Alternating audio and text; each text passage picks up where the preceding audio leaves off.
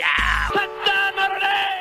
That's right. Welcome in, welcome back, folks, to a. As much as I love him, Marcus Freeman's got to hold up his end of the deal edition of the Always Irish Show. As always, you can find the program on YouTube. Do it. Subscribe if you haven't yet. Appreciate it very much. Give the video a thumbs up. That helps me as well. Notification button on. You and I both know why. That way you're alerted every time a new episode drops. You don't want to miss it. Twitter, search bar, always Irish rat. Always Irish Inc. Emails, always Irish at gmail.com. Audio only anywhere you want me. You can locate me. The calling lines, they've been popping, baby. This excites me. If we got these kind of phone lines popping on the on the Monday, Wednesday, Friday morning shows, and a full bank of calls for four hours on a Saturday night show in May, what is this all going to look like when we're in the season the night before and after Ohio State and all that? I'm excited. Anyways, 312 988 15. You tell Johnny all you've heard and seen. Fighting Irish Wire, booty doot doot. Type them words in your computer box. Notre Dame information's come out. It's a beautiful thing. All right. So I get told that I don't push back on Freeman on anything. And and so it, it, I went hard on Kelly, and then and that was the knock on me, John. Nothing Kelly does is good enough for you. All you are a complainer, whatever. When all I asked is that the guy actually tries hard. Like I didn't know that was going to offend people. That to ask that our head coach gets out of bed, gets on a private jet, and goes and tries to recruit guys. Sorry, I know I have high expectations. I just didn't know that one was uh, across. Uh, was a bridge too far to ask Kelly to go recruit on a private jet, and he wouldn't. So I get told I was all ripping on Kelly, and now I, I let Freeman have a free for all. So let me clarify some stuff. If you're one of those people that accuses me of that, you'll probably like this episode. So stay tuned. Here's where we're going to start. To me, the main thing of the Kelly era, heading into the Freeman era, the difference is this. Freeman must, I expect, and expected, as in currently and before Freeman got the job, you know, say the day Kelly left and we didn't know, whatever it was. I expect Freeman to acquire handle and develop talent differently than Brian Kelly did to get different results than Brian Kelly did. Okay. So let me repeat that. Freeman has to acquire, handle, and develop talent differently than Kelly did to get different results at Notre Dame. I think he is trying to do that but it's taken a bit longer than anybody wanted to get it where he wants it to be and flip all the areas needed. And I think he found some more areas that need more work than even he wanted to admit when he first got the job. That's what I think. But the overarching point here, if you take nothing else out of this video, it, it's that.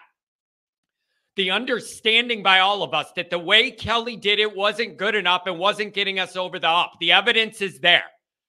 NFL top line NFL guys in the league. The cap that we couldn't win over because we get up matched up against teams with elite talent, couldn't all of that. The evidence is there. So if you take nothing outside of us, take that. Freeman has to acquire, handle, and develop talent differently than Kelly did here to get different results. So here's number one part of the deal of why I was comfortable with Freeman as head guy without experience was energy, a new message, a new way of delivering the message, uh, like a personality facelift for Notre Dame football, a new vibe, a new energy, uh, just a new crisp way of selling the Notre Dame values and message system to players, fans, recruits, everybody. That was number one, that new energy. And that correlates with recruiting, having the energy on the recruiting trail, being energetic with the messaging, all of that. And Marcus Freeman has done a really good job of that. I cannot question that at all. He has the energy. I love his messaging. He's all over the place. It's exactly what I want. The energy does feel more modern. Beautiful. Here's where it gets tricky. Number two, elite recruiting was a part of the deal. That was a part of the deal. Uh, I was saying when he got the job, I, I will sacrifice some experience for immediate elite recruiting. Those were the conditions for me uh, in which I was comfortable with Marcus Freeman having uh, getting that job, earning that job. Now the vibe is what I want. That energy part's there. And as far as the recruiting, make 2024 end at number five or six, and now we're cooking. Not now, not August, signing day night and that 24 class number four, five, six, even seven. Now we're cooking in the territory I'm interested in. 2023 looked elite forever until it fell short of that at the worst time when it actually mattered the most. So you could say, and I hear it every day, Freeman didn't close on the top end of that class. You're right, he didn't.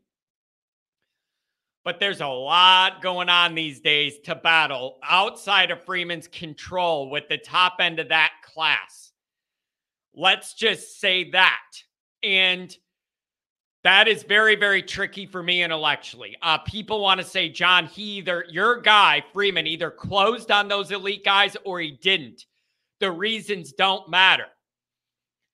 I want to take a hardline stance and agree with that but it does feel a bit unfair to Freeman to nail him when he's doing it legit by the rules of Notre Dame and the governance of NIL, and you know other people aren't, and they're tampering and they're baiting with the bag. I, I there's a lot of that going on outside Freeman's control.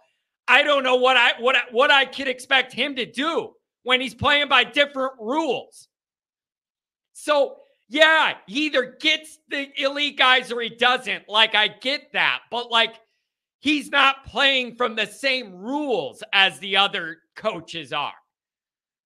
And and so how do you fairly judge Freeman for trying to do it all all straight up and then getting burned by people we know that aren't? It's like, but it seems like a, a a baby move of me to go, but it's not fair because my favorite coach can't do pay for play. And that's really tough for me. I want to take that hard line stance, but we all have to acknowledge there's things going on here beyond Marcus's immediate control that influence players. And how do you navigate that?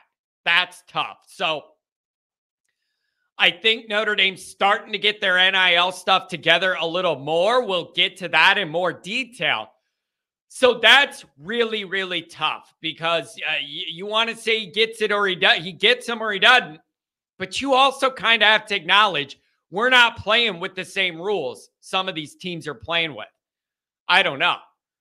So that's hard for me it's not an excuse, but it's a reality. But I need him to succeed anyways in the midst of that reality of people playing by different rules. It's a very tough spot to be in. recruiting elitely to Notre Dame's never been harder than it is this moment today as you're watching this video. It's never been harder. You got to deal with more crap than ever. So 24 class is sitting in, I think, number four now in the 247 composite. Stay there. Stay there. I want to believe in all this and the elite recruiting and all that, but you got to close a big time class and then have a big time year on the field. So, or rather, you're going to have the big time year to, while you're finishing building this class. That's going to come first. Have a great on the field season but you got to close on this class. That 24 class cannot end up like 23, where you feel great about it up till it matters and then you don't. And then people are telling me that we're landed in Kelly land again. It can't be that. Freeman's building this his way. I respect that. Nobody's going to outwork him. I want to see what his roster looks like year three, year four. Um, and Uh, you know, I, I just, this is a very tricky one. You want to say he's got to close no matter what, but you also have to be intellectually honest. He's not playing with the full deck and the same rules these other people are. Uh, and so Notre Dame needs to get their NIL together, make sure the messaging's tight with the values and sell it the real, uh, the appropriate way as much as you can and all that. Uh, Brady Quinn's working on the NIL stuff. We'll get into that. Uh, and I think they might be set to turn a corner there. Um, also, it helps if you have an exceptional staff that could develop some of these guys better than a BK staff could. For some areas of this team, I believe you do have that going on. And for others, you kind of, I don't know if you do. Uh, it, it's harder than ever to pitch Notre Dame for people that didn't grow up like me or you. Uh, it's just a hard sell to us, it makes perfect sense. Four for 40, uh, being in South, all of it. You got to realize for a lot of guys, they don't have that blind allegiance. Uh, it's harder than ever to pitch guys like that to Notre Dame. Strict academics, the undergrad transfers, dirty pay for play, you name it. It's just hard.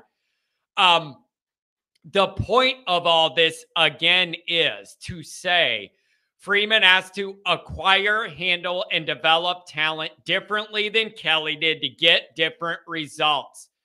I think he's doing it. It's just taken a little longer than anybody wanted to flip this area. And the recruiting last year had to be a tough realization for Marcus. Uh, thought he had it rolling, thought he had it going great till that, like the last 12 hours or whatever, uh, you know, right at the end. I don't know how Notre Dame bridges that gap with all the shady stuff going on, but they're going to have to find a way. And I'm going to bring something up on the screen here to show you and illustrate what I what I mean and exactly how graphic this is.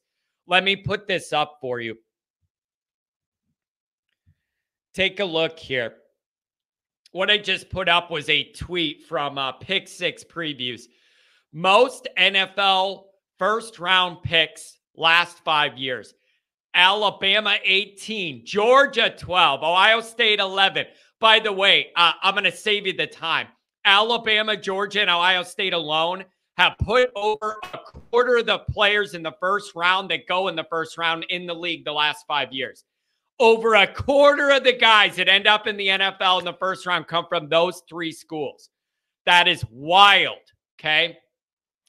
Alabama 18, Georgia 12, Ohio State 11, Clemson 9, LSU 8, Michigan 7, Iowa 6, Florida 5, Oklahoma 5, Mississippi State 5, Oregon 4, TCU 4, USC 4, BC 3, Northwestern 3, Penn State 3, Washington 3. All right. Um uh, this is incredibly disturbing, you guys. This is incredibly disturbing. One thing that's disturbing is the disparity. Alabama 18, Georgia 12, Ohio State 11. That is big time talent. Clemson had their wave. This is the last five years. So they got their nine with with some of those guys uh, that were balling out on the championship teams. Uh, but when you look at this, Notre Dame can't compete like this. You're not getting top high end talent. You're not winning championships. I'm sorry. I'm sorry. And so you're going to understand Alabama, Georgia, and Ohio State.